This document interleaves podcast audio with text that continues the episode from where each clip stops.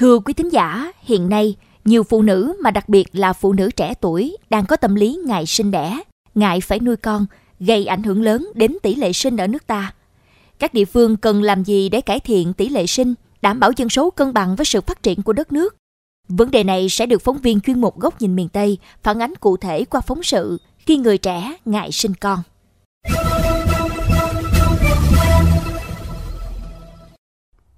Dù chỉ mới là sinh viên, nhưng bạn Nguyễn Sĩ Cư, 23 tuổi, quê Đồng Tháp, đã có suy nghĩ muốn sống độc thân, ngại lập gia đình, ngại sinh con.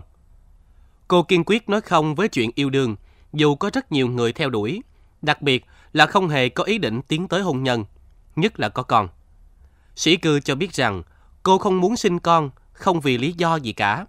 Đơn giản, cô chỉ muốn tận hưởng trọn vẹn cuộc sống cá nhân, muốn xây dựng và phát triển mình trở thành phiên bản tốt nhất.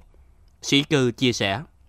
Mình ngại cái vấn đề sinh con là tại vì hiện tại ở độ tuổi của mình thì cũng còn khá là trẻ, nên là mình nghĩ là bản thân của mình cần đi khám phá xung quanh thế giới và trải nghiệm nhiều hơn, xây đắp cho những ước mơ của mình và những tiền đề để sau này. Nếu như mình có mong muốn được sinh con thì lúc đó mình đã sẵn sàng hơn. Theo bản thân mình nghĩ thì nếu như ở giai đoạn hiện tại mà mình sinh con thì đó có thể là một trong những gánh nặng đè lên vai mình, tại vì rất là nhiều vấn đề xung quanh mà bản thân mình còn chưa hoàn thiện được thì mình nghĩ là mình chưa thể nào dành hết tất cả mọi thứ tốt nhất cho đứa con của mình được sinh ra sau này. Hay trường hợp của chị Lê Ngọc Bích, 30 tuổi, ngụ tại xã Tân Thạch, huyện Châu Thành, tỉnh Bến Tre. Hai vợ chồng chị kết hôn vào năm 2016, nhưng đến tận 5 năm sau, chị mới quyết định có con vì áp lực từ gia đình. Tuy nhiên, sau khi sinh đứa con thứ nhất rồi, trải qua những áp lực về kinh tế và nuôi dạy con, chị rất sợ sinh thêm đứa thứ hai, dù con đã lớn. Chị Bích tâm sự. Mang bầu sanh ra thì à, đủ thứ vấn đề phải lo, tiền bạc rồi à, nuôi con. Gặp mới sanh đứa đầu thì ừ, nó còn đủ thứ à, không biết. Chăm sóc nói chung là hơi khó khăn. Gặp ngay đứa con hơi bị khó cho nên không có được suôn sẻ. Nuôi đứa con thì rất là tốn tiền. Cái gì cũng tiền không sinh xong rồi lo nó rồi sao đi làm được? Phải cho nó đi học cỡ ba, bốn tuổi nó đi học rồi mới có đi làm được. Chưa có dự định nó thứ hai, tại vì à, sợ quá, áp lực, mệt mỏi. Đối với chị Bích, nguyên nhân khiến chị trốn sinh thêm con không chỉ vì những áp lực tác động từ bên ngoài, mà còn xuất phát từ tiềm thức. Từ nhỏ chị đã chứng kiến cảnh sinh con và nuôi con vất vả của mẹ mình, đã tạo nên rào cản tâm lý cho chị khi nghĩ đến việc sinh con không riêng bạn sĩ cư hay chị Ngọc Bích. Hiện nay thực trạng nhiều phụ nữ mang tâm lý ngại sinh con đang rất phổ biến và có chiều hướng gia tăng nhanh. Theo Tổng cục Dân số Kế hoạch hóa gia đình, trong vòng 30 năm qua, mức sinh của Việt Nam đã giảm gần một nửa, từ tổng tỷ suất sinh là 3,8 con trên một phụ nữ vào năm 1989 xuống còn 2,09 con trên một phụ nữ vào năm 2019 vùng đồng bằng sông Cửu Long là khu vực có tỷ lệ sinh thấp nhất cả nước, 1,8 con một phụ nữ. Chuyên gia tâm lý Kim Say Hà chia sẻ một phần nguyên nhân khiến phụ nữ không muốn sinh con thứ nhất là có thể là áp lực về cuộc sống thôi. Khi sinh con thì thứ nhất là họ phải nghỉ việc, chi phí sinh cao này. Thứ hai nữa là họ ngại tại vì sinh con không sợ dáng xấu này, sợ mất dáng này, sợ mất đi cái tuổi thanh xuân rồi này. Nên họ rất là ngại sinh con nên đa số người ta sẽ thích lập gia đình trẻ hơn. Họ chịu áp lực từ gia đình. Con gái thì thấy áp lực từ ờ, mẹ chồng nè. Tại vì ba mẹ chồng hoặc là ba mẹ thì khi mà cưới xong thì cái việc họ mong muốn nhất là sẽ có cháu. Đối mặt với vấn đề mức sinh thấp vì phụ nữ hiện đại không muốn sinh con, chính phủ đã đề xuất dự thảo luật dân số.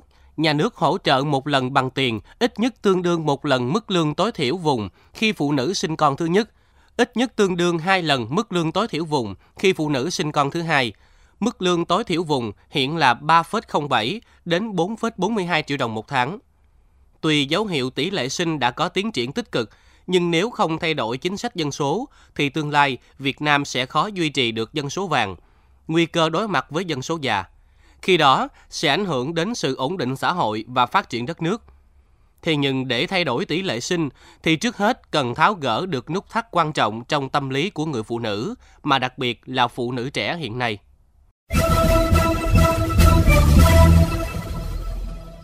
Thưa quý thính giả, Đồng bằng sông Cửu Long là vùng có mức sinh thấp so với cả nước. Để khắc phục tình trạng này, thời gian qua, đồng bằng sông Cửu Long cũng đưa ra nhiều chính sách khuyến khích các cặp vợ chồng sinh đủ hai con.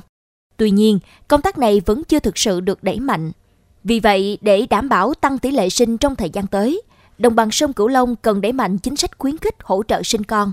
Đây cũng chính là nhan đề bài bình luận mà biên tập viên Mỹ Phụng sẽ tiếp tục chuyển tải đến quý thính giả ngay sau đây.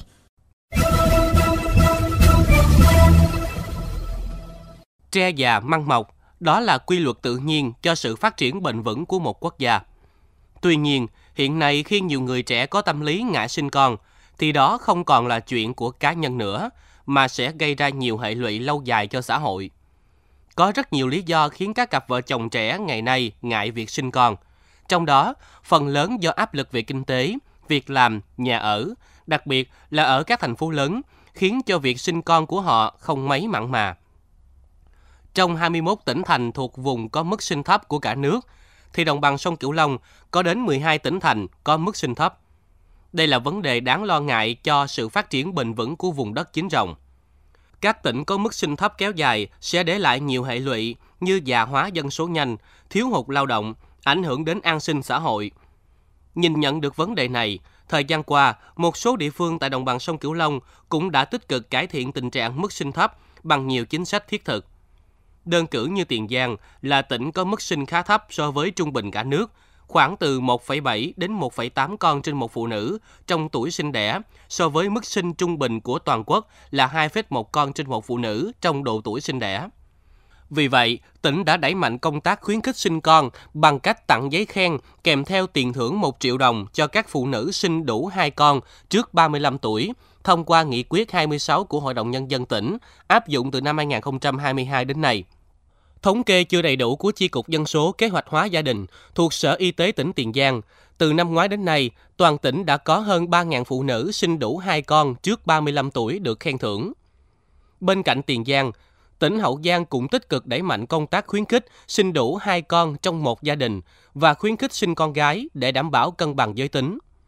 Theo đó, địa phương sẽ tặng giấy khen của Chủ tịch Ủy ban nhân dân huyện, thị xã, thành phố cho phụ nữ sinh đủ hai con trước 35 tuổi đồng thời hỗ trợ phụ nữ sinh đủ hai con trước 35 tuổi, như hỗ trợ một lần chi phí khám sàng lọc trước sinh và sàng lọc sơ sinh theo giá dịch vụ y tế hiện hành tại các cơ sở y tế công lập. Đặc biệt, tỉnh sẽ tặng bằng khen cho các cặp vợ chồng sinh con một bề là gái. Với những chính sách cụ thể, hai địa phương đã khuyến khích được rất nhiều gia đình sinh đủ hai con, khắc phục được phần nào về sự thiếu hụt dân số. Tuy nhiên, công tác khuyến khích vẫn chưa được đủ mạnh để kéo địa phương duy trì được mức sinh thay thế. Hiện nay, các quốc gia phát triển trên thế giới đang có xu hướng dân số già vì người trẻ ngại sinh con. Ở châu Á, các nước Nhật Bản, Hàn Quốc, Singapore cũng đang báo động về tình trạng mức sinh thấp. Dù chính phủ đã sớm có những biện pháp khuyến khích sinh con, nhưng vẫn không đạt hiệu quả như mong muốn. Ở nước ta hiện nay đang có dân số vàng, Tuy nhiên, những năm gần đây, xu hướng người trẻ ngại kết hôn, ngại sinh con đã tiềm ẩn nguy cơ Việt Nam sẽ có dân số già trong tương lai nếu không có những chính sách khuyến khích, hỗ trợ sinh con hợp lý. Ở các thành phố lớn, cần có chính sách hỗ trợ vợ chồng trẻ khó khăn mua nhà ở xã hội hoặc thuê nhà có trợ giá để giảm áp lực kinh tế, đảm bảo an sinh. Có như vậy thì việc sinh con không còn là nỗi sợ đối với các gia đình, đặc biệt là người trẻ hiện nay.